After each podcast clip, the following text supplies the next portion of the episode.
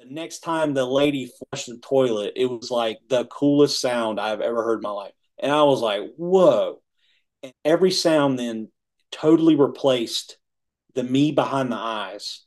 And the sound was like right here. But then it was also like right here, right here, right here, right here. Right. It was like unlocatable. And it replaced, it replaced every sound was this as the sound. Every awareness of this was the sound uh, at the same time arising together and it and it replaced it replaced me like behind the eyes. It, it was just like taking place right there.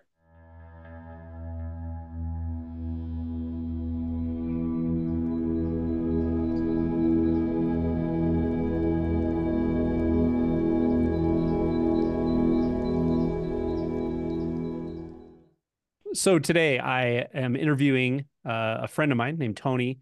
Great guy, known him for a couple of years. He's gone through some very interesting things in his life, uh, including an awakening and actually an awakening at a young age, which is, you know, something that's reasonably uncommon, but it's not unheard of. And I do get this question quite a bit. And he's really the first person I've interviewed, I think, that has had a significant shift at such a young age. So, um, yeah, we're going to talk about all kinds of interesting things. And uh, I just want to introduce Tony. Hey, Tony. Hello. Thanks for coming. Oh, yeah. Thanks for having me. All right. So let's just start wherever it feels relevant to you to begin about sort of your story with this whole awakening thing and maybe maybe kind of a little bit what childhood was like, you know, to the degree you think it's relevant or whatever you think is relevant to to talk about. Okay. I'll just tell uh like a little quick quick version up to the first awakening and you can just ask me whatever questions you want about it. Uh so the first 10, 10 years of my life were uh pretty uh destabilizing and violence. Um, my father was alcoholic and he was violent to both of me and my mother and me. And uh, we moved also in those first 10 years, probably about 13 times.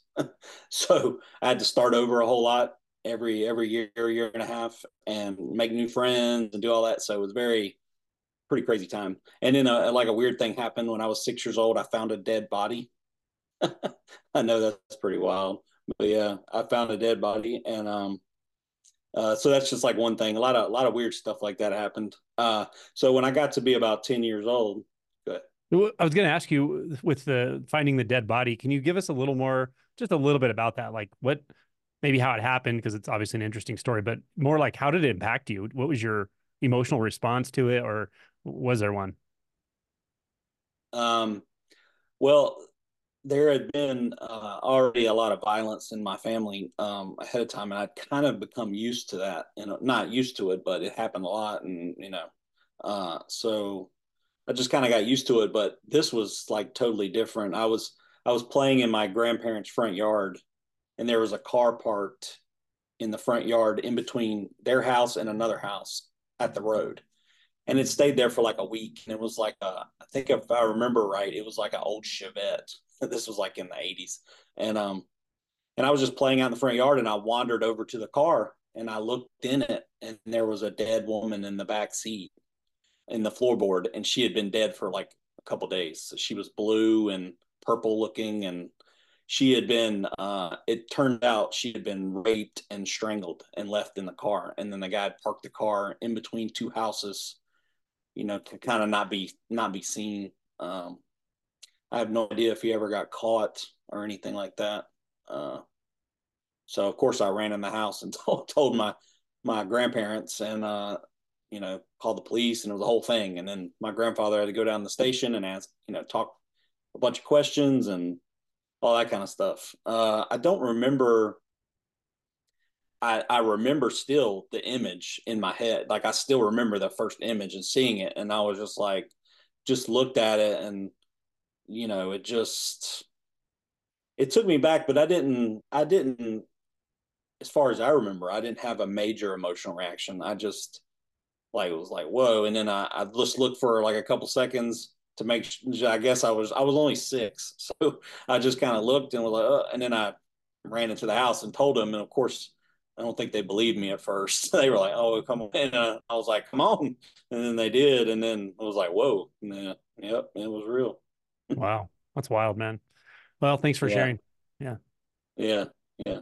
But I don't remember it affecting me too much uh, in any kind of way. But I think it's a lot uh, like that for kids a lot, where it's like, especially when you're really young, it's just what's happening. You just see it, you know, and sometimes we yeah, don't like, really develop reactions until we see others develop those types of reactions, and then we kind of learn from it almost. But, um, but I know what you mean. Yeah. Yeah. Um, so about 10 years old, when I was about 10 years old, uh, my mom remarried and we moved to the town I live in now, but I've lived different places before and come back here. Um, but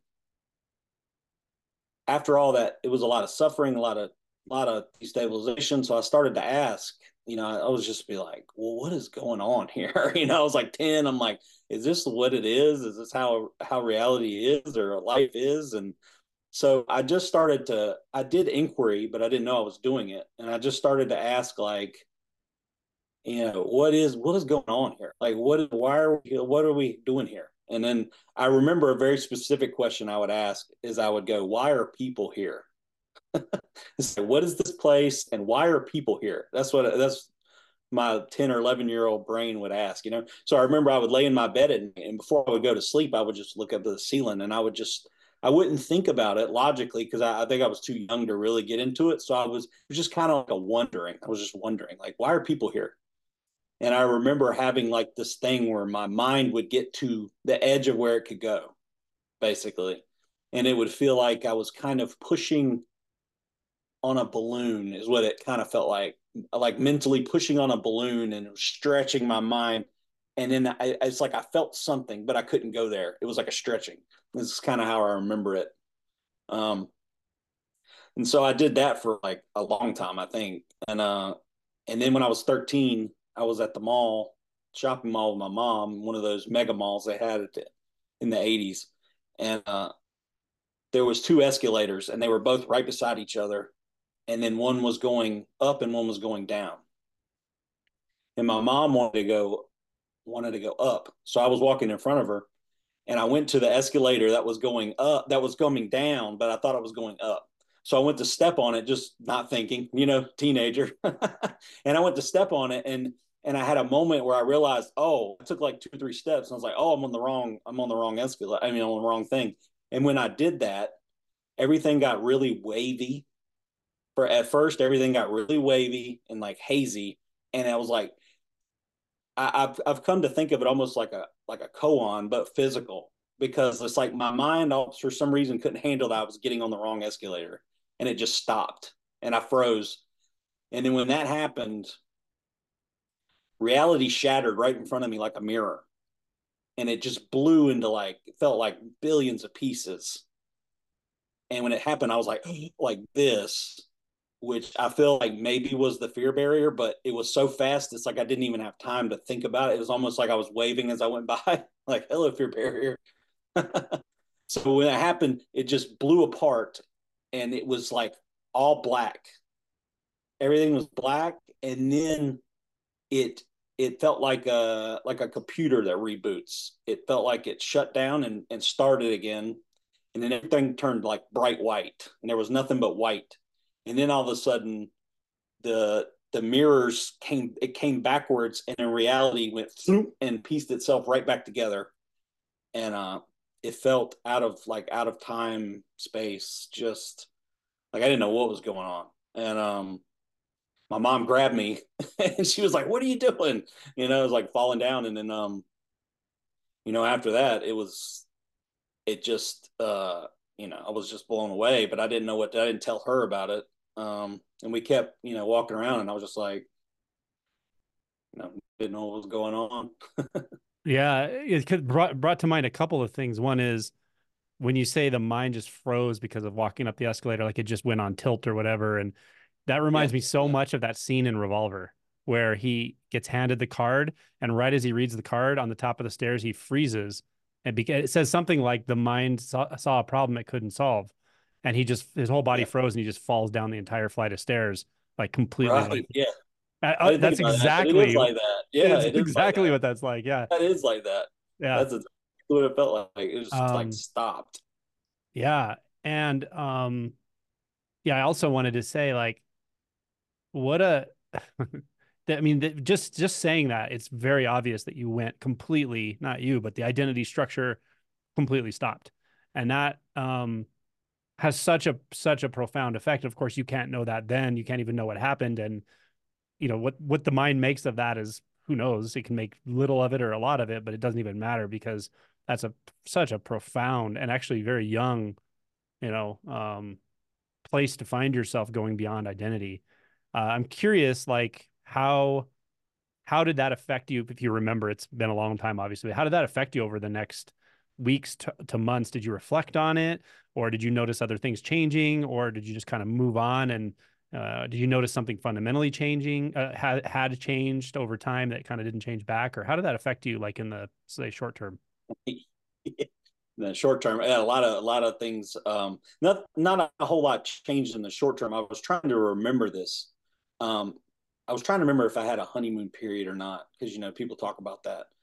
And what I can remember is that the seventh and eighth grade, middle school years, were some of my favorite years of my life. Those two years and that was in that time period. And that's only the thing i can only connect. I'm not sure. And then a lot of stuff kind of went haywire after that when i got into high school. So it, that that tracks as far as being a honeymoon period but i was just too young and i don't i don't remember you know it was just um it was the most stable i had been in my whole life. I didn't move and i was there. I had same friends and um made like five friends, and then those are the same friends. I'm I still have the same five friends that I had that I met then now. Like I still mm. talk to them and hang out with them sometimes and stuff like that. So that's pretty cool. But do you, uh, yeah. do you remember talking to anyone about just out of curiosity? Did you bring it up to anyone at all, or t- probably did have no, no way of talking? But yeah, my family was not. um I was raised in like I live in North Carolina, so I was raised in the Bible Belt Southern Baptist Church type um, uh, where everybody you know acts a lot of them act act religious but they don't act religious behind the scenes. They just that's kind of a a, a southern baptist thing there. Um, but no i didn't i didn't have anybody to talk about that at all. Uh, i just kept to my and i didn't really even know what it was. And uh, but it changed uh, as i was going into high school it really uh, I've heard Adyashanti say something about it can take away the personal will. And that's what it kind of felt like with me. Uh, I wasn't interested in normal normal things. I didn't care about a career per se. I just wanted to get back to that, or I wanted to know what that was, because mm. it was it was like a major relief, but it was also like a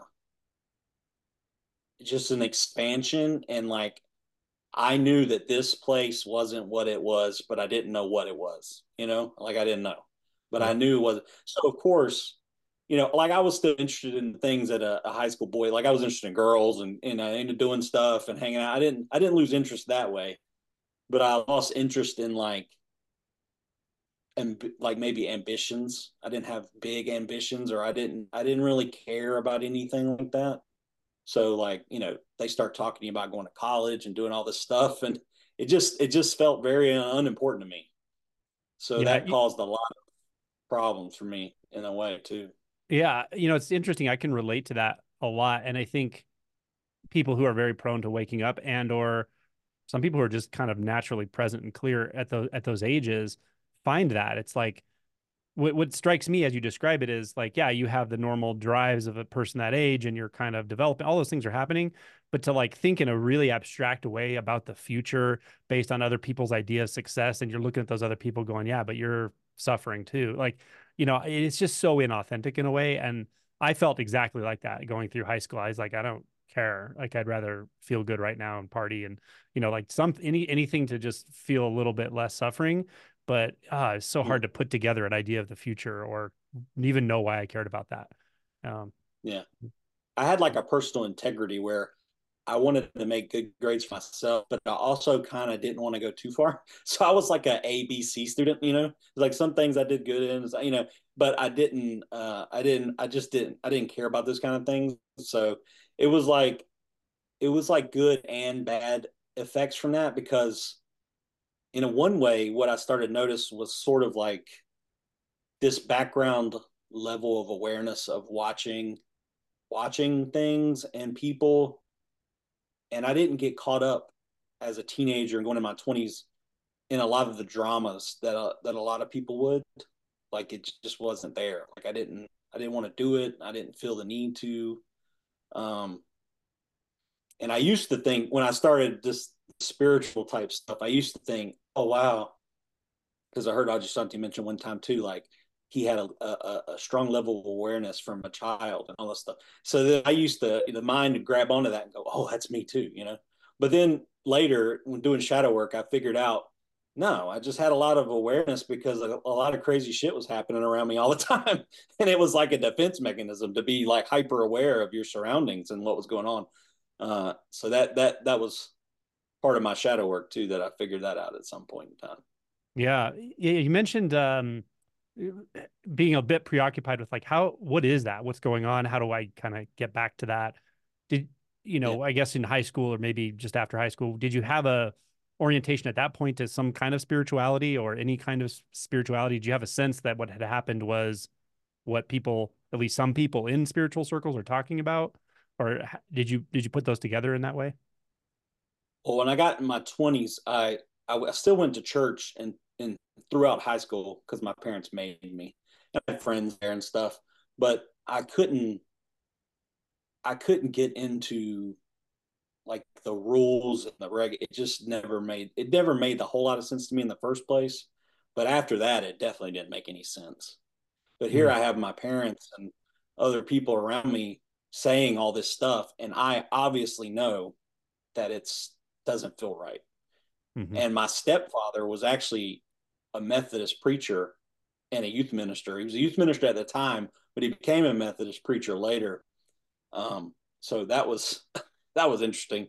Um, and he also happened to be a, a, narcissist too, so that that's on top of that. But uh, so there was just a whole lot of feeling very alien and just kind of backing out of participation. You know, mm. a lot of observing.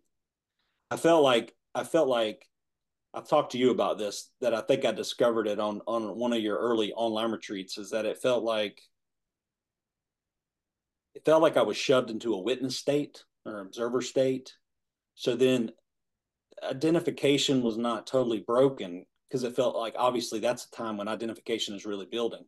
So it kind of felt like the thoughts didn't feel like me, but they felt almost like a possession.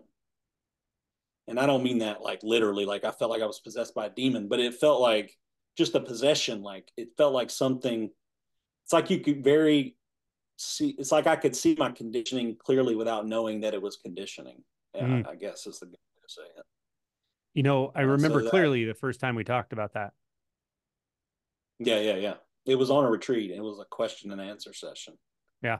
But yeah, we remember, talked about it before that privately too, though. Yeah, yeah, I, yeah. I, have talked. I remember. Yeah, I remember a couple times talking to you early on. It was a couple few years back. I remember so distinctly because you were very you felt very clear to me like you like awareness wise there was clarity but i could also feel your frustration and you were you know verbalizing your frustration and and it, as the more we talked the more it felt like a like a like a friction inside like there was and it kind of all came back to that thing that happened when we were 13 there was part of you that almost wanted to section it off and push it away. There was a part of you that knew darn well like that was opening to something beyond you.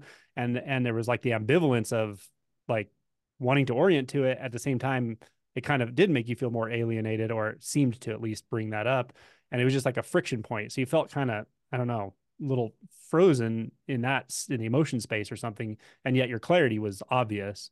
Also i wanted to reflect that i think that's exactly what happens to most if not all people when this starts happening young is they they find a, a the disassociating to some degree or in various situations is like kind of escape. And and it can create this sort of watcher state. I'll even say I think everyone's disassociated when there's mind identification going on. It's a sort of disassociated, socially agreed upon state of experience that we're always like subliminally communicating with one another to, to reinforce and stabilize. But once you start to break the identity spell, then you still have the ability actually to disassociate even more, maybe perhaps, you know, just kind of go into like a but but it it becomes skewed in a way, right? It becomes well disassociated from from the the crux of what's causing us to suffer, which is the pain body or the emotion body, or as you mentioned, shadow work. And and uh, yeah, I mean, clearly that's where you went right after we started talking is like deeper into shadow material and so forth. Yeah, well, as a as a good way to summary a summary, I spent my twenties and about half my thirties in a very depressed, angry, frustrated, stuck, lost feeling state. That's kind of the stuck was like the main word. Stuck and frustrated. Um, because it was like if I was to describe it, it was like I had this because of that experience, and I had this real need to uh, be close to God, but I didn't feel religious, and even I didn't really feel spiritual. But it felt like that was a direction I had to go to to figure it out, and uh, it, it it felt like it kind of felt like this was shown to me. I didn't know about non-duality then. Um, I I've done martial arts since I was seven, so I knew about Zen because I watched you know kung fu theater when I was a kid, and there's like these masters that knew all these things. You hear all these pearls of wisdom, and you go, "Oh man, that's awesome!" Uh, you know, so that was super cool. So I didn't know about Zen, but I didn't know about Zen like Zen, like good Zen. It was like generic commercialized Zen that you just hear about. So until I started delving deeper, and then I, I didn't know.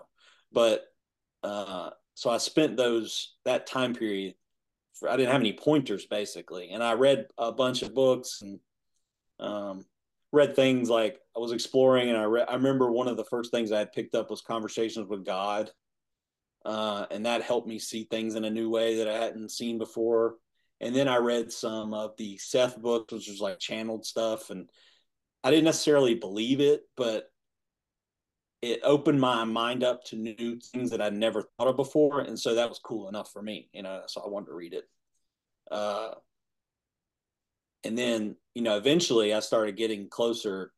You know, I, I found about uh, Jed McKenna, and I liked a whole lot of what he said. Cut through a lot of good stuff, a lot of that really helped cut through some of the spiritual stuff. And I was a super rebellious dude, so I was never going to like go to India or be like be with a, a guru or any of that. I just it was I just had a very loner logic reason. I'm gonna wrestle this to the ground and figure it out, you know? And I couldn't figure out why God kind of deserted me. It's kind of what it felt like. It's like here's a little something, but that's it, you know. So uh, that's what it felt like through my 20s and 30s, and I tried to tried to do some psychedelics in, in my 20s to you know i remember i had an lsd experience one time that was a little similar to my first awakening but it felt like almost like cosplay trying to imitate awakening. The awakening itself felt much more like when i had the awakening it i felt like i was that. When i had the lsd it felt like a self still experiencing something. So there was like kind of a fear there. There was no fear in the first awakening once I got past that initial like, you know, um, yeah, it didn't feel like that at all. Mm-hmm. Uh, so, and then I found my first mentor, and then um, you know who I'm talking about, but uh, he helped me see through a lot of, you know, concepts I had wrong, ways I was looking about it, ideas, and and then I worked with him for about two and a half years, and he helped me out a whole lot with that kind of stuff. And I started really digging into like emotion work and my mental processes, and you know, dug myself kind of out of depression a whole lot. Not not not all the way, but a whole lot. I would say the depression did, but that frustration and stuff, and there was a little bit of anger there. It didn't. And then somehow I got in contact with you I don't know how I got lucky because it was like right at the time you just released your book, and then uh, so I got to talk to you privately, you know, a lot, and uh, so from then on, with really great pointings. Like if I had your book when I was like eighteen or twenty, man, it would have been it would have been way way better that way. I, I kind of yeah I wrote it in it from really you know I don't know where I wrote it from it, it came in different ways but if I felt like how do I orient the language in this section or chapter, I would kind of orient it to what would I what would I have wanted to read at 19? Like what you know, I was literally talking yeah. to myself at 19 of this suffering guy who knew there was something beyond this and just noticed how much suffering there was here and in it, pretty much everyone in some way or another. What would I have wanted to know if I was sat down and talked directly to myself? that's really what mm-hmm. what I did, you know. Yeah. yeah. That's true. It's it was it was um a lot of it when I read your book, a lot of it, um, a lot of it I knew already, and I, you know, working with the other guy and all this stuff. But some of your chapters, like paradox and thoughts, and some of the emotion stuff, was really like detailed and like really good and really helpful for the this last half of what's been happening. Yeah, I'm really curious to ask you. I mean, I have to talk about very specific personal things, but I'm really curious to ask you this because I know this is an area people ask about a lot. It comes up all the time. It's the most overlooked area in spirituality. Well, in broad spirituality, there's a lot of stuff that gets overlooked, but I mean in true awakening, awareness, direct path type stuff. This is the area that, in my opinion, that just gets overlooked so much and misunderstood. It's shadow work, you know, emotion work. Um, and you're a, you're a masculine guy. You grew up, you know, as a, you kind of have that warrior spirit we've talked about, which is great but also you came from a lot of trauma including physical trauma. So many people ask about this and it's it's very difficult.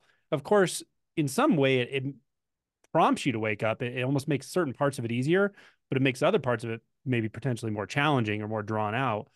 What do you i guess a couple questions. What worked for you? What changed for you that, that kind of gave you access to emotion or the shadow? Like is it something about the way you understood it the way you worked with it physically? Was there modalities that helped um, number one. And then number two like what would you tell somebody who's gone through this kind of stuff? Because they're everywhere people who are so traumatized and yet they just know there's something beyond you know they can feel there's something more real here. They want to address it but the trauma can be such a has such gravity to it to pull you into either um, disorientation or disassociation or bypassing maybe things like that. What what what would you say to that I've got uh yeah a few a few good things. Uh, one is I did the derealization thing, and to me it felt like, and now. Uh, after the last retreat, knowing the difference, like what the difference is, the derealization before was me. It felt like creating kind of a pocket consciousness to observe the world, to repress the emotions. Um, so don't do that. don't do that. I've yeah, heard you say. A- I've heard you say a couple times when you said something like, um, "When you if, if you start to fight fight reality, it's going to get ugly," and that's what my twenties were. You know, it was yeah. like just wrestling with God, and then like He kicked my ass. You know, it was like I was trying to logically wrestle this thing to the ground, and it was like, uh, nope, not going to do that. And what I discovered was like one one one summarizing point I could I could discover that I've discovered in that time period was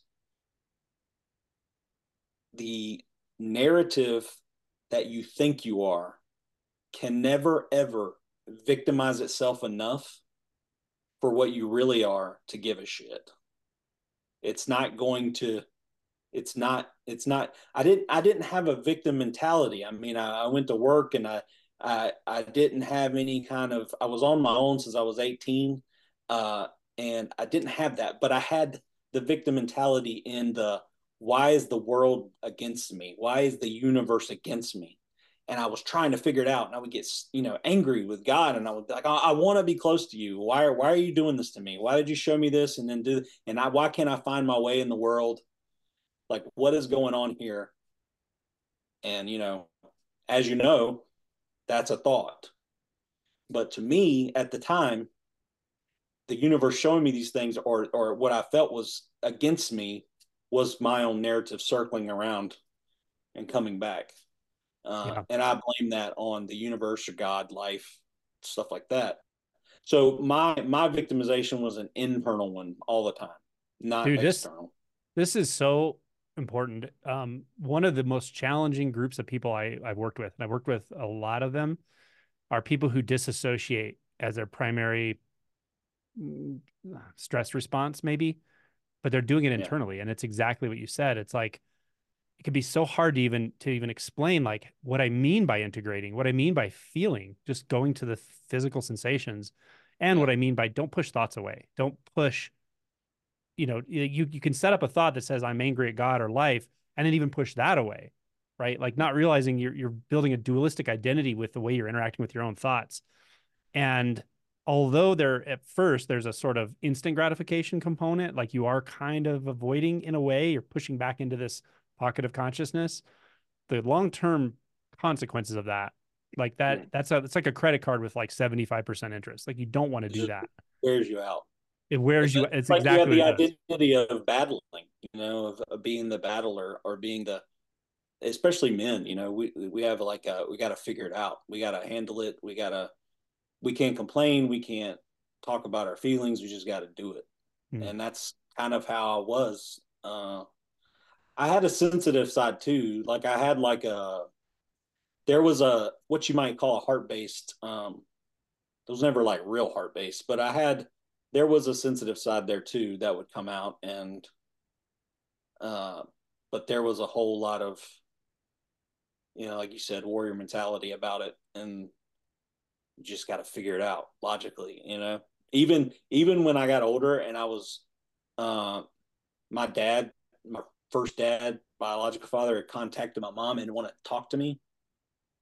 I had done this, what I would call the logical side of emotion work, where I wrote out pages and pages of like, his dad was bad to him, so he did this, and logic, you know, X versus X and Y equals this, and it was like, so I should forgive him because he had no choice, you know, and that that's help. It did help. It's helpful to see things from another perspective and abstractly look at situations to uh, you know see another side of it but i wasn't feeling anything you know there was no emotion there was no feeling there it was all repression so there was a ton of anger and frustration there like big time.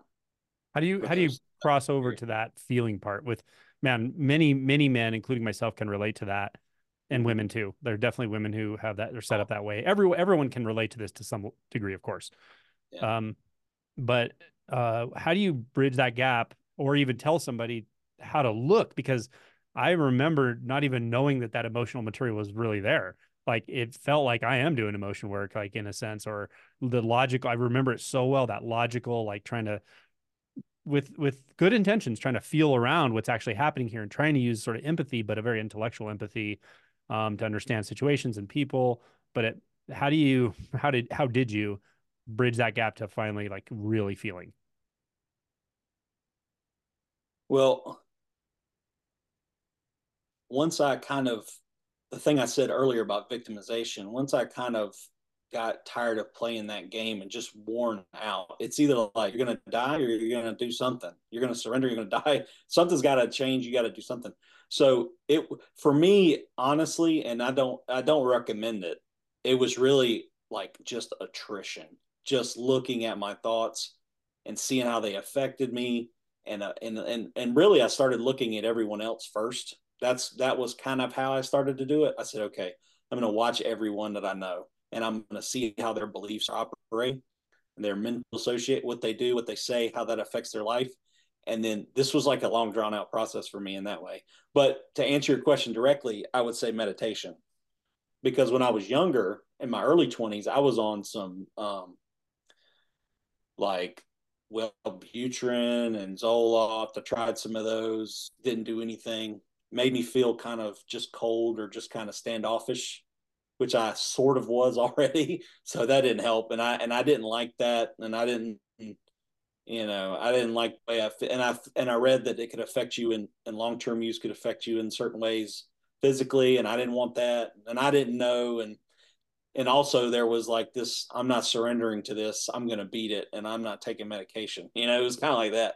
But meditation i started meditating in about 2015 or 16 uh, with the first the first guy the mentor guy he talked to me about it he got me to read a couple books and i tried it before um, but not just very sporadically so I know that a lot of people can wake up and can do things without meditation, but for me, as a logic minded person who's very logical, it was like I needed that.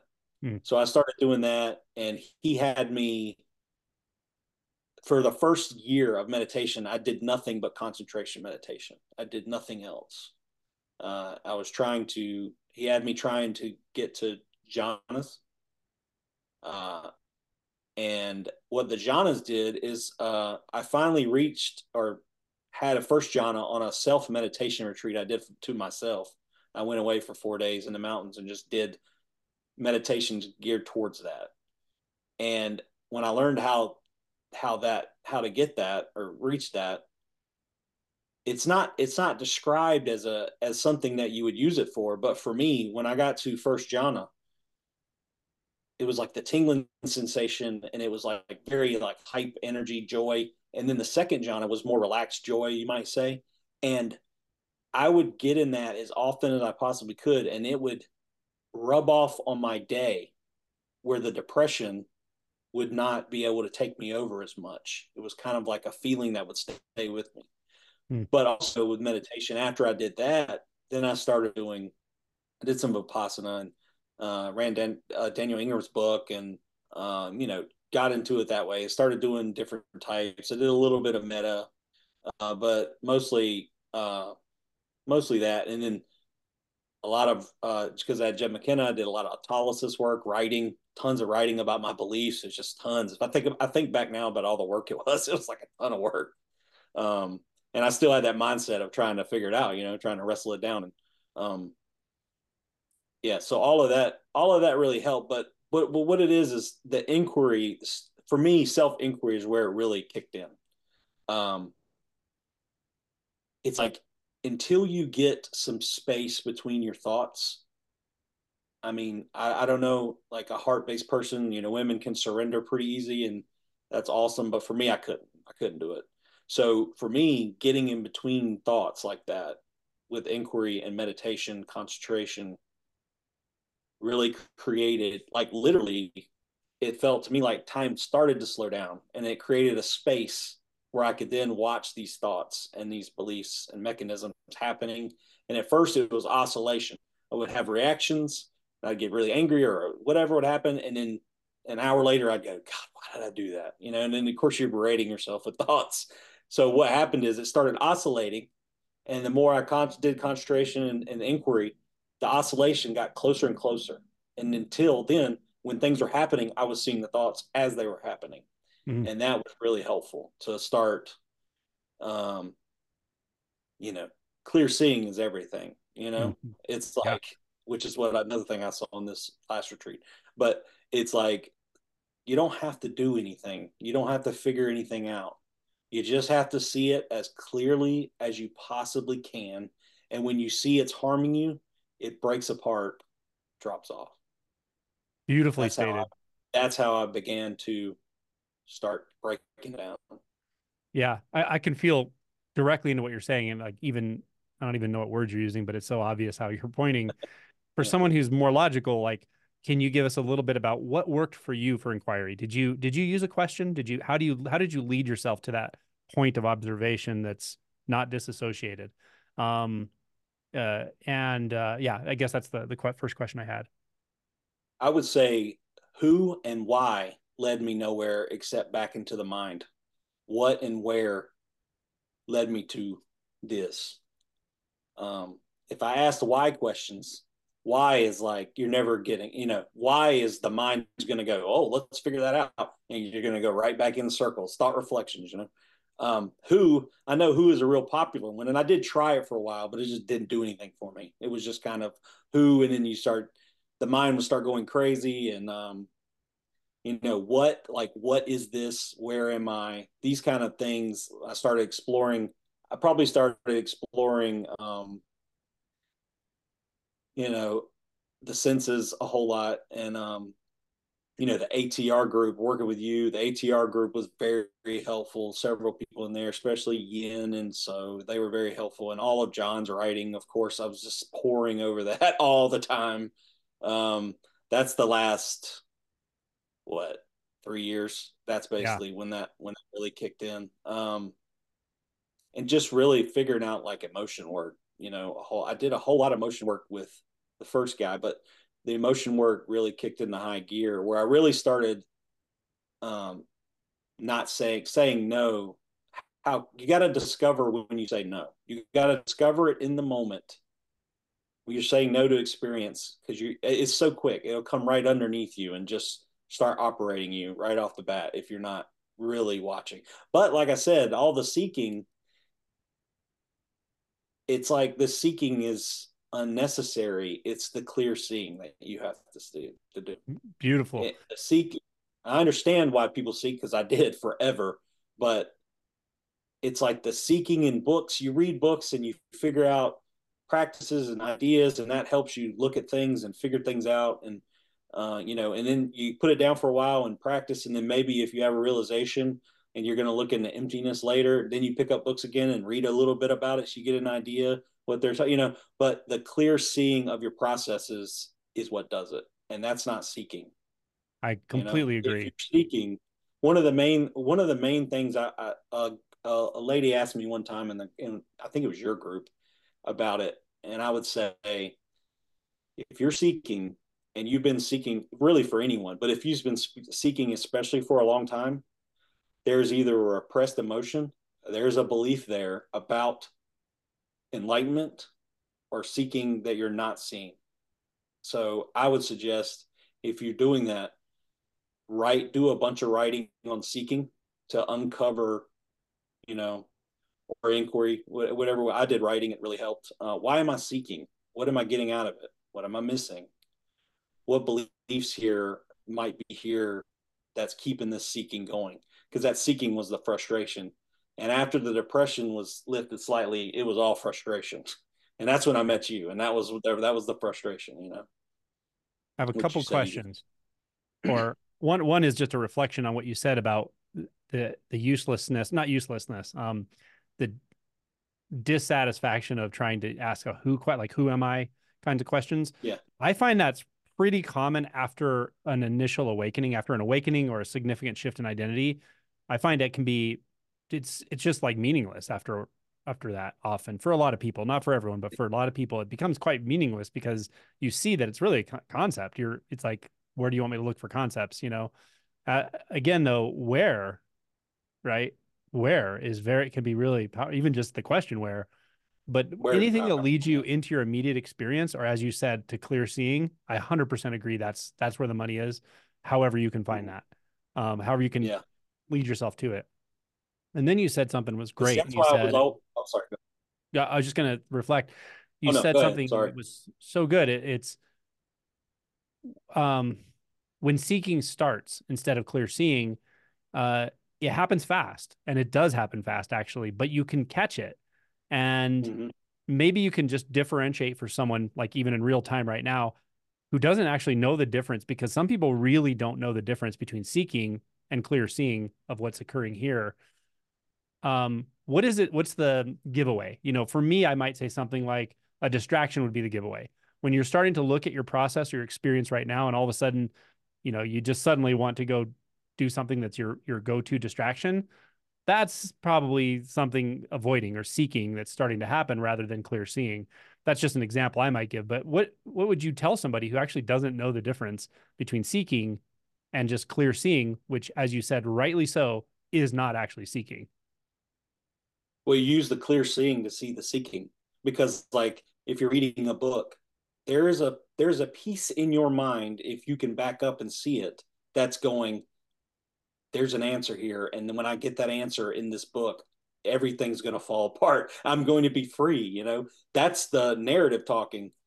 Oh, one really big thing that I think helped me personally is um, I know I've said narrative a few times. What I've done, what I started doing was, is I started calling all, all the mind stuff the narrative to depersonalize it a little bit to put a space there. And and if something would come up, I would say, you know, there the narrative saying this. So it was kind of like um because you know already already felt like a possession, like I said. So I started naming it like this would this would give me distance from the thoughts. So they didn't feel like my thoughts and then i would call it that and then it was just like i was almost putting i did it with motions too i would put these things in quadrants not to push them away but just give me some space to look at them and to see to see them so i started i started depersonalizing all this stuff a little bit um to get under it that was a hmm. really really big help for me hmm. yeah yeah and i think that it can be helpful sometimes that simple labeling um, but just to notice, you don't have to go beyond the labeling step. You can just say, oh, okay, there's an emotion being felt here. Maybe it's not my emotion necessarily. It's not, or there's a thought here. There's a narrative. It's not my narrative. I'm not doing the thinking necessarily.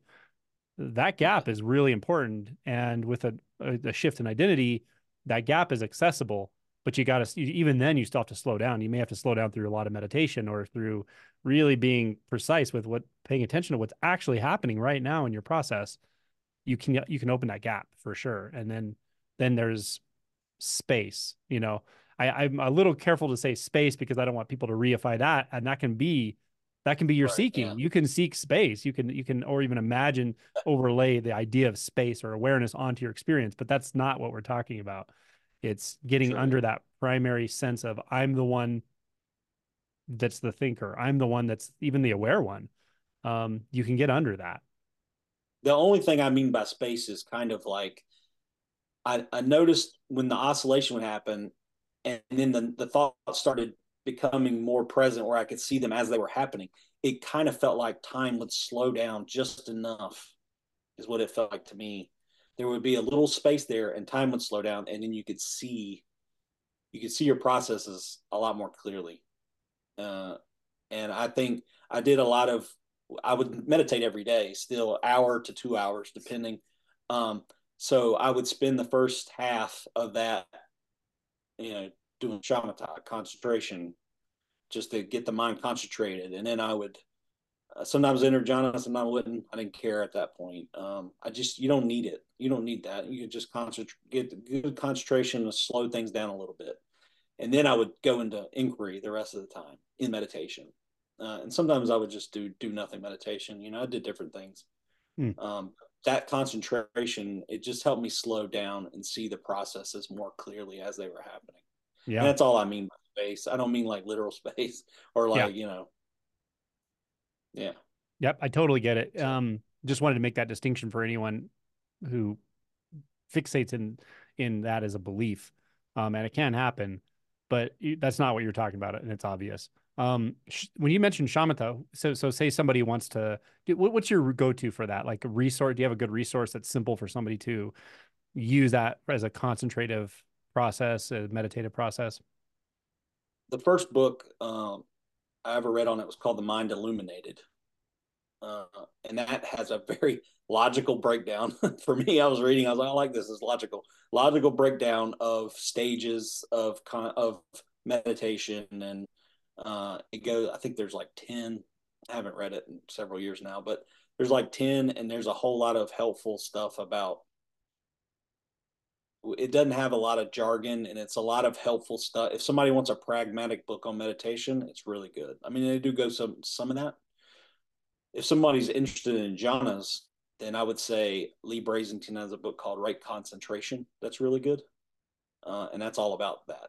It's all about jhanas. Awesome. Those are the two main books, and then of course I read um, oh, Daniel Ingram's book, Hardcore Teaching of the Buddha has a lot of stuff about meditation and and you know all kinds of stuff great stuff in there.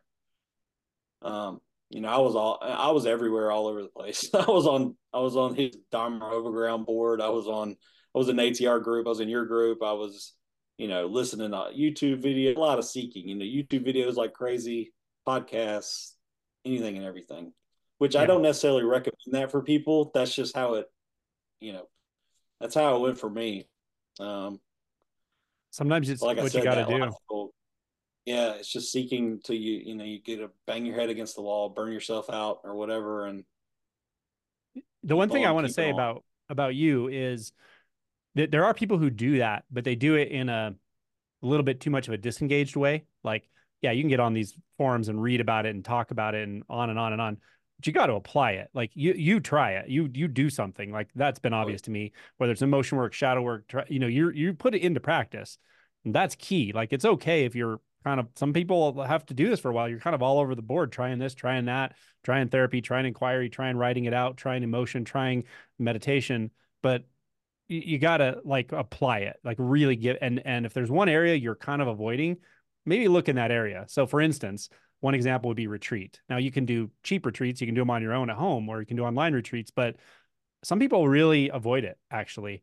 And it's like, man, there, there there's probably a reason for that because retreat space puts you in a completely different set of circumstances that you're just not used to being in and put your mind in a different set of a different space put your heart in a different space your behaviors they, they don't have the usual surrogates to kind of perpetuate themselves and it can really break things open but like you applied yourself in all these different ways and that's my opinion what matters ultimately. Sometimes you're lucky and you find exactly the right interaction with the right teacher or person or process for you or sometimes you can just surrender but not everyone can and then you do have to look around and you have to try things but apply them you know what i mean and really give your heart to it and that's one thing and it's the warrior spirit in a way like you've given your heart to this obviously and every time i've interacted with you it's been obvious. You're you do you've tried hard you know and worked at it and it paid off you know that first awakening like it literally took over my whole life for good or bad or both or whatever way you want to look at it i don't even look at it that way now but yeah it was that's all i wanted i didn't care about anything else and mm. um there's like a line in Jed McKenna's book, and he says, "Figure out what's true, and then you can do whatever you want." And it's like I took that, I took that personally, you know. And actually, that that actually became a fixation. That wasn't good, but yeah, yeah. I did. It became a fixation. Yeah. But like you yeah, talking about not wanting to go on retreat, I the first thing I ever did is I went on a self retreat, and uh, I asked I asked the, the guy, I was like, "What should I do for the first, you know, the first treat?" He goes, "Don't do anything."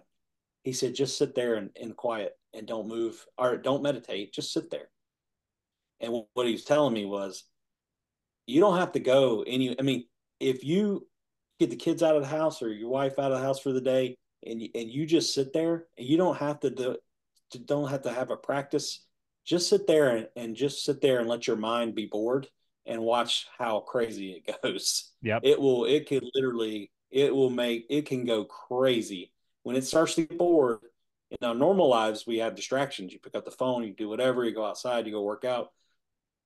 If you're in a place like in a mountain cabin and you got nowhere to go and you're just sitting there and you get bored, but you don't do anything with that boredom and you just still just sit there, watch how crazy the mind goes. I 100% agree with that. 100%. Yeah. There's a great quote, I'm going to screw it up, but by um, Franz Kafka, Franz Kafka, who said, you know, you you don't even have to to to uh, leave your room. Just sit at the table and wait. You don't even have to wait. Just become quiet, still the mind, or quiet through and through, and everything will unmask itself. The universe will unmask itself to you. It will roll in ecstasy at your feet, and that's true. But there's an intermediate part where it, it becomes very uncomfortable, and you know that's kind of the the contemporary Soto way. It's shikantaza. Just sit, and don't do anything. It will everything you need to see will be seen. Everything you need to feel will be felt and it will surprise you how much is there. Um, you know, do a Zen sesshin where you, you don't have much support. You're just sitting, doing nothing but sitting. Might be real peaceful about it for about an hour, two hours if you're used to meditating.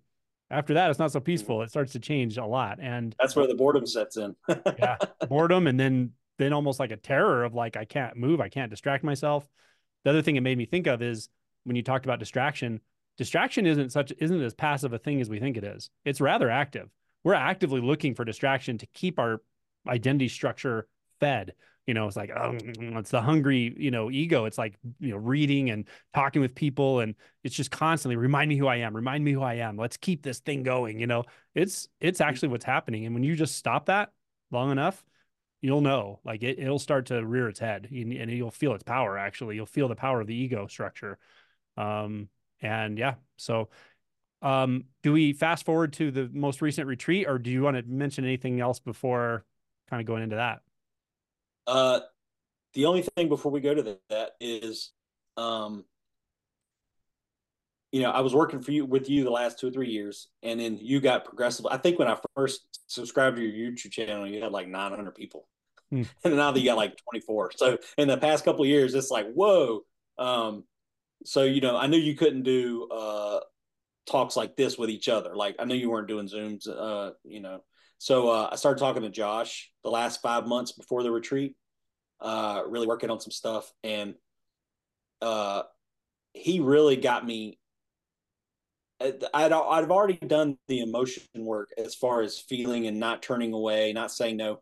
Uh, he got me more into the way you know Josh talks a certain way that's that's really cool and different. Um, and so he really gets under things fast. And he was he was talking to me about you know just getting out of the head as a habit and getting more into the body or getting more into it's not even like feeling the body's emotions or sensations. It's just feeling sensations in general in in the in the scene kind of. And uh you know i talked to him for like five months. So if anybody wants to talk to you and like you're too busy it's like talk to josh. And I, I mean, I know uh, Eshwar is really great, and so is Violet, but I haven't talked to them in a in a Zoom.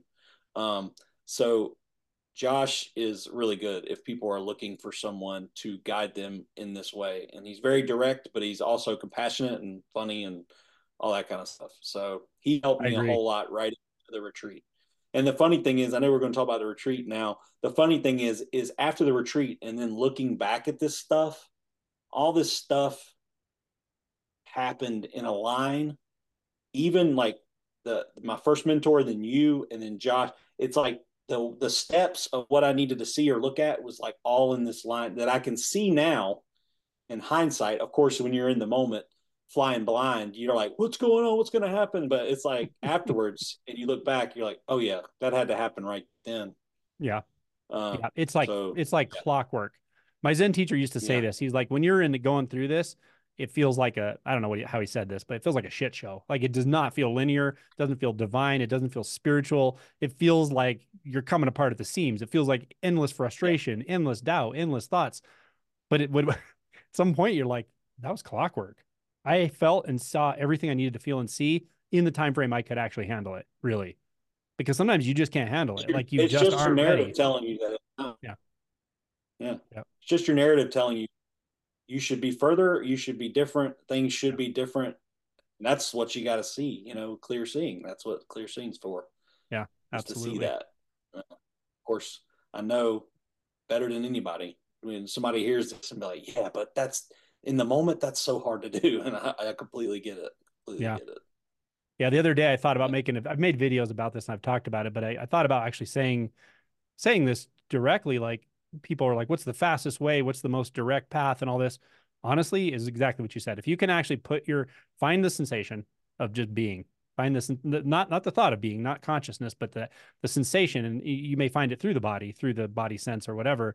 But stay in that sensation, like really just stay in it. It'll it'll feel fluid, it'll feel raw, it'll feel unbound, it'll feel vulnerable as hell sometimes.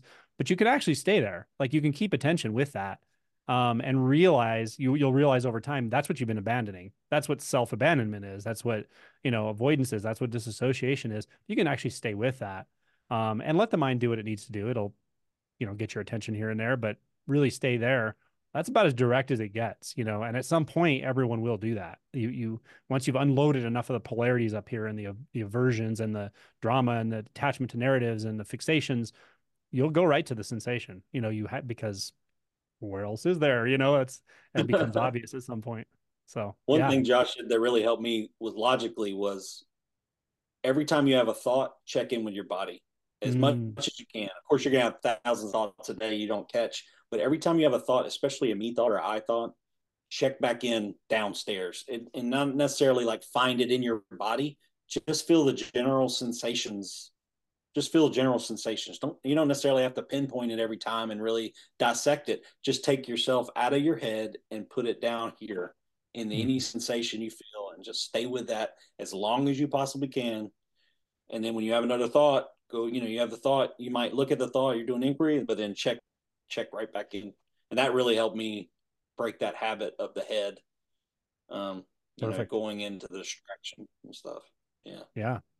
So, uh, so yeah, after retreat, this is just for the audience. After retreat, Tony sent me a message saying, I had a small shift and then I had a big shift, you know, and I knowing coming from you, I was like, okay, this is going to be good. I already know this. I'm, I'm very excited because you're not the kind of guy who some people talk about it all the time. Oh, I had this happen and this shift and this experience and endlessly talking about experiences. You don't do that at all. You don't talk about experiences because you know the difference. And so I was like, oh yeah. And I listened to just a series of voice recordings from you, and I was like, man, this, you know, it was like 15 minutes of voice recordings total or something if I added them up. And I'm like, this, this is a masterclass right here in non-dual realization, like deep, deep realization it, it's so good. I still want to go back and like have those like maybe um, transcribed or something. They're just so good. Anyway, let's talk about that. What happened at, at this most recent retreat at the Art of Living? Okay, so um, this, this was the second retreat. I did the one last year too. Nothing, nothing happened last year. Just good deep meditation. But this year, um, I it was like on Wednesday, so we got there Sunday. So it was like four days in, uh, so you know, it's a lot of concentration, a lot of uh, really group concentration. You know, that feeling like you talk about that builds throughout the retreat.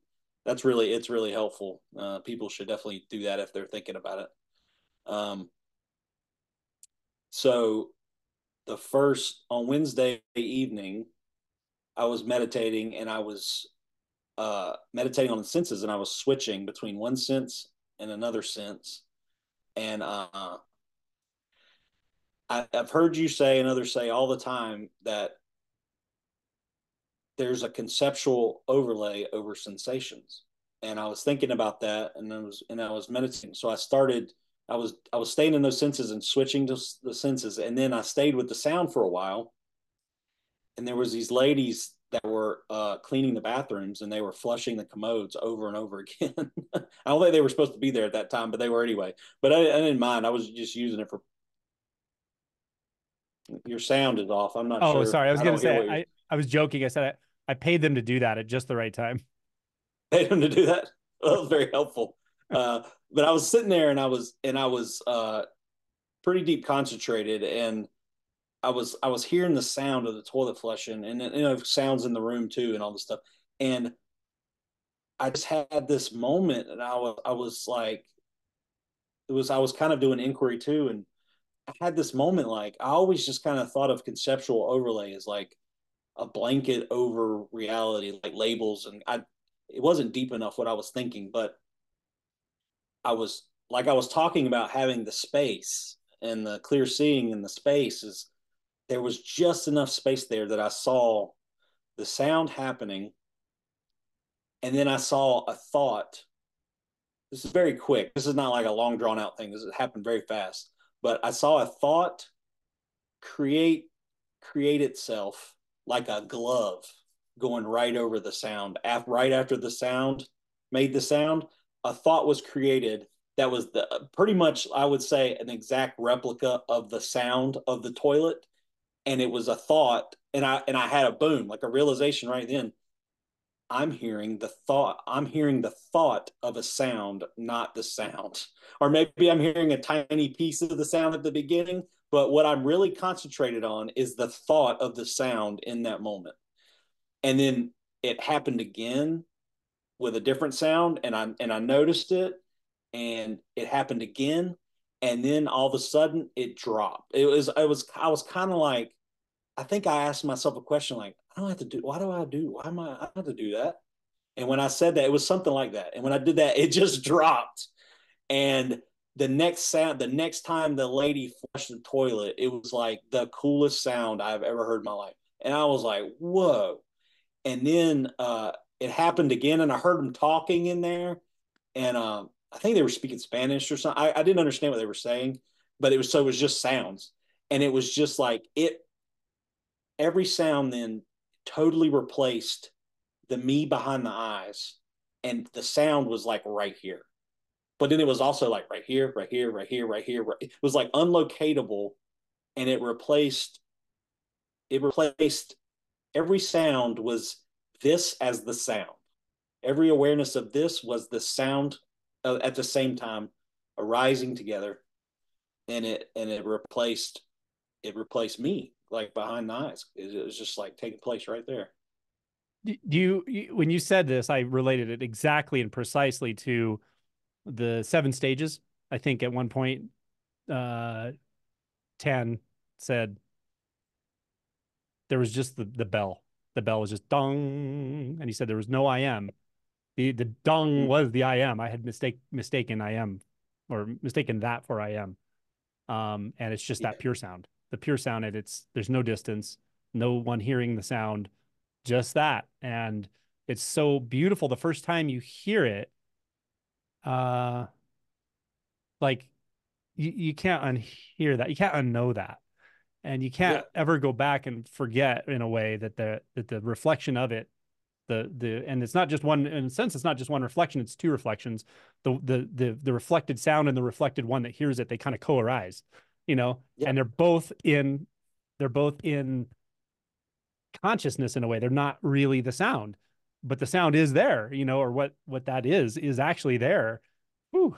yeah like the awareness is the sound. Yeah. And it was just like it was just it was like it was like I'd never heard a toilet flush before or something. And I was Mhm. like practically begging her on the inside to do it again and again. Mm. You know, I was like, oh, I want to hear that again.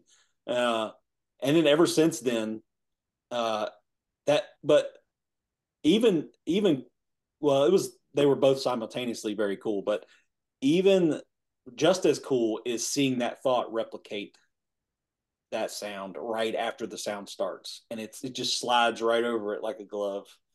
Uh, I made a funny meme about it. I was going to send to you after we're done, but, uh, it was just like i mean just seeing that and that's what i talk about having that concentration and just i mean you don't need much. It's like just enough space to see clearly the mechanism doing it. And when that you see it it's like uh, a magician with a rabbit doing a trick and the rabbit like you know disappears you're like where'd it go?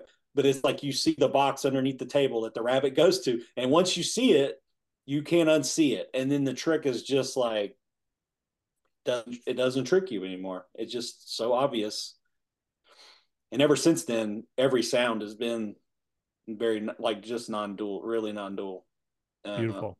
it's been three weeks so I've, I've kind of gotten a little used to it but it's still still striking sometimes uh visually too and um you know the and and I and then I switched it to like sensations and then it was like seeing with the the seeing part of it is is harder, but um, it's a little more tricky.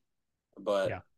I would say before I would be contracted all the time, and I'd have non-dual experiences in the scene, like seeing and hearing, and then after that, it's like non-dual with some contraction. That's Yeah. still contraction still happens. yeah it like turns itself on its head one. Yeah. Yeah, and it's sometimes it's like uh, uh super striking uh non-dual and then it kind of you know comes you know I, i'm not worried about it now. I used to you know i used to ask you about it i used to be real worried about it. No i don't care. It's just like it'll happen. It's just more relaxed you know? Um Mhm. yeah. Beautiful. Very cool. And you that was was that the first half of what you described to me? And then yeah that's it the first half. That was yeah. the small that was the small when that happened i had this energy come up in my chest and this was nighttime. Um and then i, I had the energy and then violet did her sound meditation. Uh then after that meditated some more and went back to the room and just had that energy in my chest and you know just the sounds walking back to my room like you know just hearing the trees and the wind and all that. And it was just like it's just amazing you know?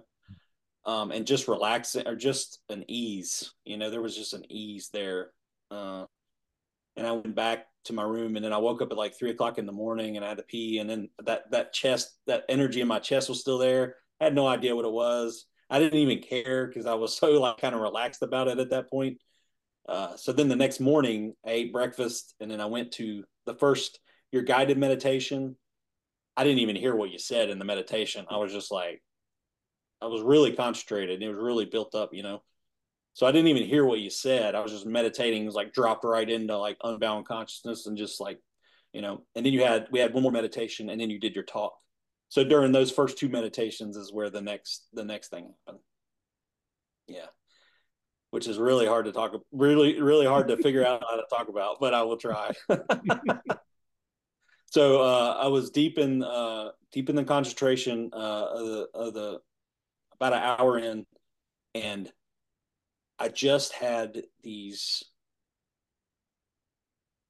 I don't I don't even remember. I don't think I was I was doing like a do nothing meditation. I was just listening to the sounds and was, and like I heard Paul Hedderman once describe it as like downloads, and that's what it felt like to me. It felt like these downloads. Uh, it it felt like this was using the imagination to show something, but I wasn't thinking and imagining. Like I wasn't trying to imagine something.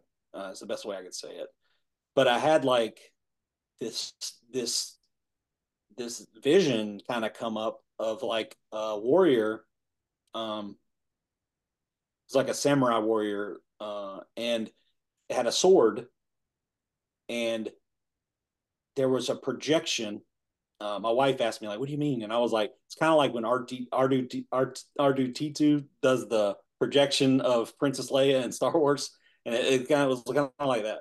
And um and there was a sword, and then it was a projection of the warrior, it, the, another projection, and it looked like uh, apparition or ghost, and it was a dropping of the sword, and then the sword reflection dropped, and it went away, and it did that again, but the second time it came up, it was it was apparition of of me, of like Tony and narratives and emotions and uh you know, and then the sword just dropped from it felt like the mirror from this side of it projecting the apparition and the sword was here and it dropped. And when it dropped the reflection sword dropped. It just dropped and went away.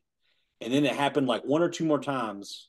And then like on the third or fourth time when the sword dropped and the apparition went away is like it was like a frozen it was like identification was cut but it didn't feel I didn't see like an it, it was a felt thing. And it went mm-hmm. it was just bloop and it was like very subtle but it was very like I was like oh. It was like that kind of thing. It was like oh.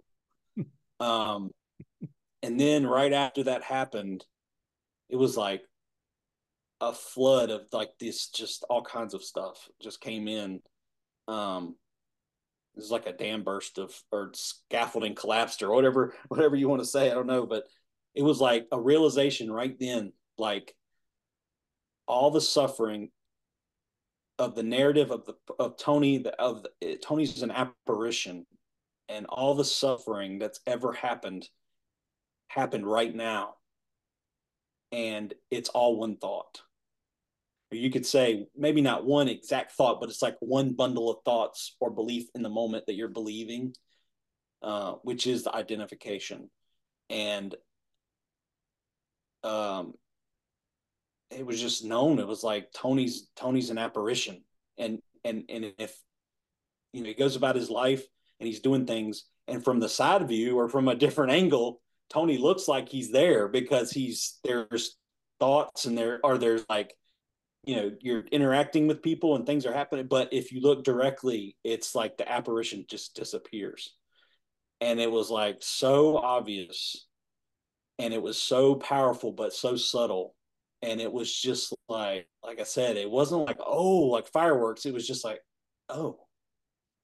And it was just so obvious that like you know you're the unborn and the apparition is is appears and it isn't uh you know so there was like uh, i had a few like things of i remember one thought i had was like oh i have a test tomorrow i'm gonna fail you know just a just a example and it was like yeah that that there's there's no there's no future because that suffering is you're having right now is right now mm-hmm. and it's ruining whatever's going on right now so of course when that happens it's gonna it flung me back to the past and it was like time right then just collapsed. It was just like boom, like it, it like imploded, mm-hmm. and it became so clear that that whole path that me and you just discussed for the last hour was not was apparition. It was completely empty, and all that suffering was one thought I was having in the moment.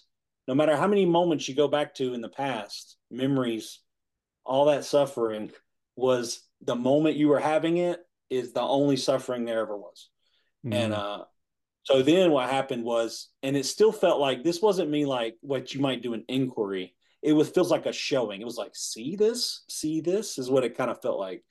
So it took me back to all these memories that I had related to my dad, to just anything, good and bad, anything.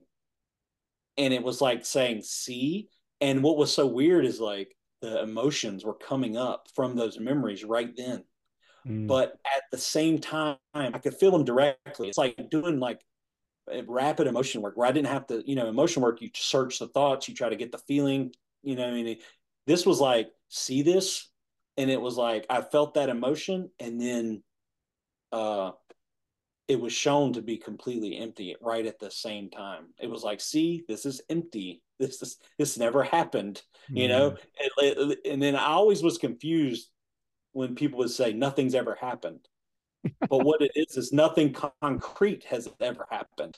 It's all like in a narrative, and it's yeah. all you know.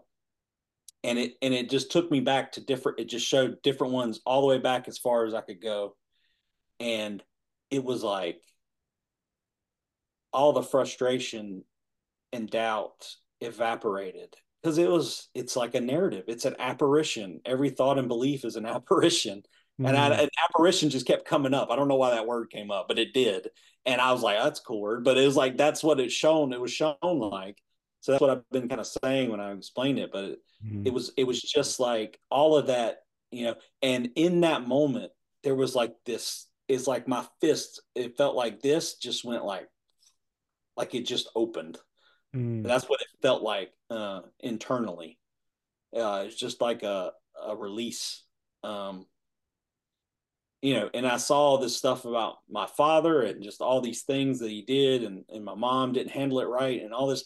And it, it was just like, it was narratives it was like all these narratives doing the best that they could with what they had. Mm. And they became very innocent narr- narratives. It was just like they just all were seen like their own apparitions and narratives. It's like they, those causes and conditions that created their lives were empty and blameless. And, you know, they did the best they could. And the best part of it was it was immediately seen that Tony did the best he could, you know, just like, you know, he was so innocent. And it was like he was seen as like an apparition, but also just kind of like a, I don't know what the right word is, like a subset of reality, like part of reality, just not yeah. the main deal. Um, yeah. But he was so innocent and he, there was just sort of like this pride that he made it through that that he did the best he could not not just with like the violent stuff or any of that but just like because like in you know throughout my 20s it's like i just wanted to die every day because it was horrible. And it was just like reality just scraping up against itself all the time trying to figure it out you know? And i was thinking it was something and all it ever was was my narrative all it ever was was that one suffering thought i was having at each moment of whenever time the suffering came up, you know? Mm. Uh, Man, you said yeah. so much. You said so, so, so much there. I feel like I had to like get through it really fast because I was like, "This is so crazy." I got no. I mean, it's you're you're transmitting it so powerfully, and you know, I can yeah. talk about it mechanistically and say the first shift was like the the illusion of time or the illusion of space collapsed, and the second shift, the illusion of time collapsed completely, and and without time and space like there's no fundamental illusion anymore really. There's nowhere for a, a, an apparent self to hide. And it is it's seen to be this this beautiful apparition as you describe or appearance. Um, but it's all here. Everything will appear here no matter how it feels like it's appearing in time or space. Um, but you said it so so much better than that because it was in a sense personal but obviously it's also radically impersonal. Um, and yeah. that's the innocence. And you also tied in so beautifully this question I get a lot of like, if I talk about emptiness or shunyata or un, the unborn or the unbound, you know, people will say, what about love? Where's love? And it's like, that's exactly where love is that. And, and you tied it together perfectly because it's the, it's seeing things as they are. And when you see, not that there are things or that things are any certain way, but when you see clearly, very clearly without any apparition or any fundamental illusion, fundamental to consciousness, um, then you see absolute innocence, innocence and simplicity in everything. Uh, and and that, that you you can't do anything but love that. It's so precious in a sense, right? Yeah, yeah. It was so uh that that that innocence was really dramatic to see and what and I understand what you say sometimes too, where people can have grief about losing the identity because when I went back and saw, you know, this is 10 or 15 years of hardcore depression of like wanting to die and seeing instantly right then that it was completely empty and it never actually happened. And and i don't want people to think that i'm dismissing pain or or anything like that. And the reason why i feel like i can say it is because i went through it for two decades and i was on so many times that i felt so serious and deadly and wanting to die and just like I can't take any more of this. But seeing it then, uh, that all of that depression, no matter what has happened to you, it's all in this bundle of thoughts you're believing in this timeless moment. And uh, and in that timeless moment, and in that zero distance or that that non-dual knowing and clear seeing, you have infinite capacity for it. Mm-hmm because to put it in time, we're actually running from it. We're running from something that, that and that's impossible. You can't actually run from it, but that's why it feels so freaking uncomfortable because we're trying to do the impossible in a way. We're trying to separate something that's not separatable. So what you find when you go here in the way you're speaking and not through disassociation, but through collapse of illusion, then the the access is infinite and the capacity is astounding actually for experience the yeah. capacity for experience. And that is compassion and it's it's unfettered compassion. It's un, impersonal compassion that can also apply to any personal experience for anything or anyone you come into contact with what was so what was so important that i saw too was it's like you see the depression is empty and all of that stuff is empty. And you you see that all the power there ever was is in the unborn. And then it's like that's what you really are. And those the apparition you think you the identification is believing you're the apparition which is made up of the thoughts and the beliefs and the emotions that you've labeled that are really just energies or sensations flowing around you've labeled and you've given it that power. But the power is always like right here to drop that sword with the clear seeing is the sword that drops the apparition. And it it makes the power come back to the unborn the power never left but you believe it has so it's like but but the thing is is like when the when the power when you realize that that's what you are and that's the power but you realize the apparition is not real there's no control so you can bring the power back but you can't claim it as an apparition or you're getting diluted again. And I think this was a speculation I was thinking, but I think that's what happens sometimes when someone has a first awakening and then it goes off the rails is they feel that power. Some of them are just calmed men, but that, you know, if they have a, a awakening, they feel that power and they think it's my power. I, I did this. I'm this. And, and an ego, like the apparition tries to grab on and claim it. Yep. Um, and the way I saw it, I don't know how they could do that.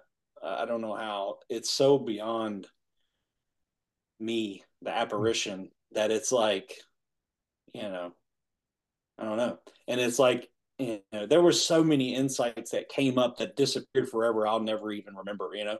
But uh, another one was like the the narratives that that come together that create your your life, your supposed life, and it's like these causes and conditions that were that created these these conditions that you have were created by other narratives from your parents.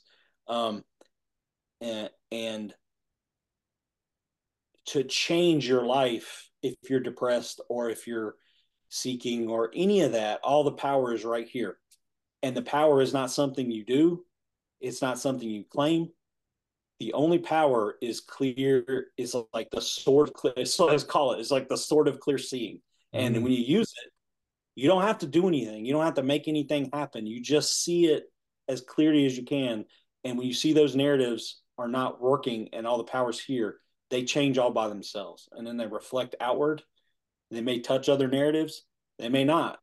Uh, a big thing i always had was God, am I supposed to love everybody like we're all one and all this stuff? And it's kind of like you see the nothing that they are, but the narratives you don't have to love and yeah. maybe get the fuck away from them. You know what I'm saying? Maybe yeah. they're not serving, they're not good for your yours, and then they get replaced. And you kind of, but you see how like you know some things come together. I was thinking about yeah. my mom. I was like, if you have a belief that you deserve to be abused, it's like an innocent belief that you've picked up somehow and then that narrative of an abuser may come into your life and do it and then uh at some point like if you get away from them you get counseling you get help and then like a year later you go how did i ever believe i deserve to be hurt? But it's it's just kind of the way i'm framing it you know? It's just like that narrative has changed. You've replaced with clear seeing a narrative about about your apparition. And it's like you don't even need awakening for that. I mean you can just bring things back to right now and just kind of say when you see these things come up like a suffering look for that suffering that's you know they did this to me uh you know they did this why did they divorce me five years ago? And i i, I don't understand. It's like that's a thought right now right now. And you can go hours here i see that clearly and then drop it and then move on. And then it'll come back up of course. But you keep doing that and that clear seeing to me for for me i don't speak for nobody else but for me that was the key to dropping the whole thing or to seeing through the whole thing beautiful uh, for me it was a lot of work and a lot of attrition and a, a lot of releasing at the end so man yeah so good. Sound, I don't even know if I'm saying everything right. Does that Dude, sound correct to you? very powerful. No, no, the transmission yeah. is very clear, very powerful. Okay. And I agree all the way up and down the line. It reminds me of a couple things. One is um, in I think the Thomas Gospel, uh, Christ said somewhere, people think I think I came to spread peace upon the earth. I did not come to spread peace upon the earth. I came with a sword. Um, mm-hmm. It's a radical statement from someone who's known for compassion and mercy and all of it. But um, he's talking about the deeper teaching the one that's even beyond relative compassion that he demonstrated, right? Uh, um, and in Dzogchen, it it all, well, people who who are Dzogchen practitioners and stuff would maybe disagree with the way I say it, but it all kind of comes back to empty clarity, and I agree with that. You know, it it is this sort of empty clarity. It's the un, as you mentioned, the unborn. Like it's it takes care of everything, and it also drives all of this. It drives the the relative aspects of ourself to to self inquire in the right way and autologize or however you say it to deconstruct itself by effort sometimes by frustration by suffering to the point where it's seen through as a fundamental illusion and then as Bankei said everything is perfectly managed in the unborn uh, and so we can trust it and orient to it and know that mm, you can't know how this is going to go for you tony couldn't know Angelo couldn't know it's going to go how it goes but you do have access right now period that's it and acknowledge it, welcome it. Yeah. And even if, like, as you're seeking, if you feel like really led to this, as you're seeking, whether you've had the first shift or or not, it's like the clear seeing these patterns and these beliefs and these narratives can can bring you like an infinitely better life as you go on. And I would just say you don't need the seeking aspect of it because the seeking is the reaching to try to control it, to try to control the realization. Yeah. Um, so you just have to see, really dive into that seeking and write it out and find those beliefs out and what's causing that. And then just, you know, like with the inquiry, for me, inquiry worked the best. I was doing it, I mean, all the time. mm-hmm. I mean, I was really, uh, you know, every behavior, it was exhausting. It's exhausting. It really is. It can be exhausting, but, you know, if you're called this, you don't have any choice. You're you're doing it, and that's just the way it is because the apparition doesn't have the power. That's right. you know? Yeah, that's right. And and so, what you said is exactly what I see in people that that wake up and keep waking up is is the inquiry. Um, find out the way it works for you, but you know, take it deeper and deeper into your experience now. Be be curious, but be alert. Pay attention. Keep applying it, even when it's uncomfortable, and it will get uncomfortable. That's what works for this, in my experience. One of your best things is the see the thought as a thought. Oh, that's a thought. That's a thought. Mm-hmm. That's like, I mean, that's one of the best one of the best things you've said as far as putting this whole thing together of things that I've read. It's just like, yeah, just keep seeing it. Mm. You know, yeah. just keep seeing it. It'll get clearer and clearer, and it'll be foggy again. And you'll feel like you didn't do shit. you have never gone. You're not doing it right, and yeah. it'll feel. You know, but but but what you'll realize is that's a thought that's saying that too. That's and you right. start uncovering, you start catching them, and you get Yeah. better, and clearer, and then the seeking isn't necessary. It's just, and then, you know, like you said, uh, I, I think there is value, tremendous value. It doesn't have to happen this way. I, I would guess not, but going on a retreat and and putting yourself there for seven days. I mean, that's the commitment. I mean, that's what you want, right? So that's what you do, and you you set aside time to uh, to go deeper because you can go deep in an hour, you can go deep in two hours, but man, building on four or five days of stuff of of most of the day and just being around people that, and I'm not naturally like that. You know, uh, a silent retreat was great for me because you don't have to talk to anybody. You just get Mhm. there, you just you don't even look at anybody. I'm like, this, is- this, is- this is it right here. I like this. Uh, Yeah. So for me, it was great. So Right on, man. yeah, well, you know, yeah, show absolutely. the universe you're committed, and it will it'll drag you there. But it won't be. It may not always be easy, or it could be real easy. I don't know. I can only speak for me in the trauma and the narratives and the conditionings on my end of what I had to do. Somebody else maybe don't have to. You know, it's like the that's the one thing to see too is like I don't want to say anything it's going to be one way or another at all because Mhm. it's like be completely proven wrong. Every rule is exception is not a rule. You know what I'm saying? Yeah. It's well, it's like, true. The, yeah, the rule books and the maps and all that are really kind of apparitions themselves, or they're, you know, they, they can have an effect, but the effect can only really be to show you the value of looking here uh, again and again and again and trusting the process. It won't, as you said, you can't know how it's going to go uh, for you. You just can't know, but you don't have to know how it's going to go. That's the beauty of, as you said, trusting the process or committing to the process and letting the universe drag you where it will. And sometimes it'll feel like it's showing you the most beautiful thing. Other times it'll feel like it's dragging you, kicking and screaming. But trust it. Yeah. And an important thing to say, you said maps. It reminded me a really important part of that realization was seeing back to that first uh, awakening that I've, it's been a fixation my whole life and just seeing it never happen. It was completely empty too. It was an arising appearance in the moment and then it was held on to. Yeah. And the, all this frustration and stuff built. And then when I saw that, that, that was just empty all the frustration and doubt about whether I had it or didn't have it or what it was meant, and all, it was it was like just gone. Yeah. And that's why that that fist opened up and ease seeped in, and it was like, oh, like Paul Hedderman's like, I'm not managing material. It's like just like that. It's like, nope, I don't want to manage this shit no more. Here you Yeah. go. That's right. Yeah.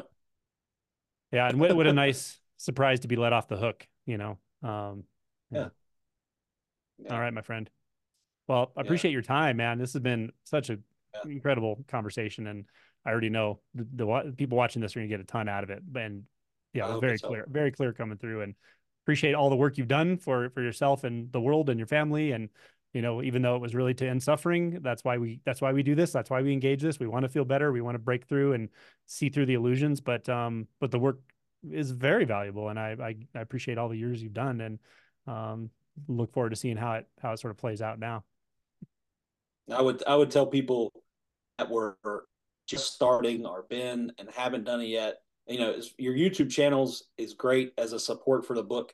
I would say, man, get the book and really delve deep into every every bit of it because, and then come back to the YouTube. It's great to watch the channel, and then that's great subset information. But the the core of what they need that will that will skip a bunch of stuff they don't need and dive deep into what they do. Your the pointing is like exactly great. Well, I appreciate you know, that. Like I said, I wish I had it back then. So Thanks, I would man. tell people to get that book and, and really study it because there's a lot of stuff you say in the book that is, you know, in other books and explained in ways that are very, you know, like Buddhists. What you what you do is you take those concepts and you kind of talk about them in plain speaking, so people are getting those things, but they're not having to you know they're not having to learn all these different layers. You're putting those layers in kind of sneaky you know? You kind of sneakily put them in in an accessible way uh you know? So i know that that that's it. That's helpful. Yeah i appreciate that. And i agree in the sense that the videos are great but they're also impromptu and the speech is a little bit more loose and and and you know they can transmit. But the book i mean i re i wrote rewrote revised revised. I got the language precise so that not only mm. it's not teaching you something it's transmitting something. It's also transmitting to you the, your own ability to transmit to yourself and how to look in a precise way. Um, that's that's hard to do in videos because you just speak in, in, an impromptu way. So i think they transmit in different ways for sure just like a retreat is a completely different experience than any of this other stuff we're talking about. So all these different modalities that are available now you know not just my stuff either. There's other jed mckenna and josh and different facilitators and violet and know Suzanne and there's people you can interact with one on one where you're going to be interacting with somebody who does not recognize any filters either in you or them and that hasn't that has a profound effect as well. So you utilize your resources. We live in a time now where this never happened in history. Like they didn't have the internet even 20 years ago really to, to get all this this great content and like we're lucky and i think it's also why people are waking up a lot and fast you know faster uh, but it also makes it steep in a lot of ways too. So yeah and and be careful not not that you know just be careful who you decide to listen to as well you know yeah true there's there's a lot of people out there that say stuff that's can really turn you into a cul-de-sac that you don't get out of for a long time if you're not careful so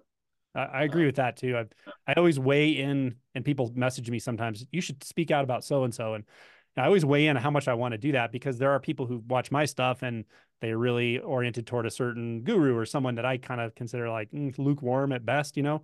But I'm not here to criticize that because I don't want to ostracize that person. I just trust that they're going to continue to attune to a deeper, I don't know, uh, prompting to investigate in a very direct way and not worship a guru or put someone on a pedestal or, you know, yeah, you man, there's so much. There's confusing stuff out there, and some of it's not just confusing but fraudulent. So I agree with you there. But you, there's so much variety now look around yeah. you know what i mean? Read or read my chapter that it talks directly about how to watch out for certain teachers or certain dynamics in yourself that can orient you to a teacher that's unscrupulous you know so.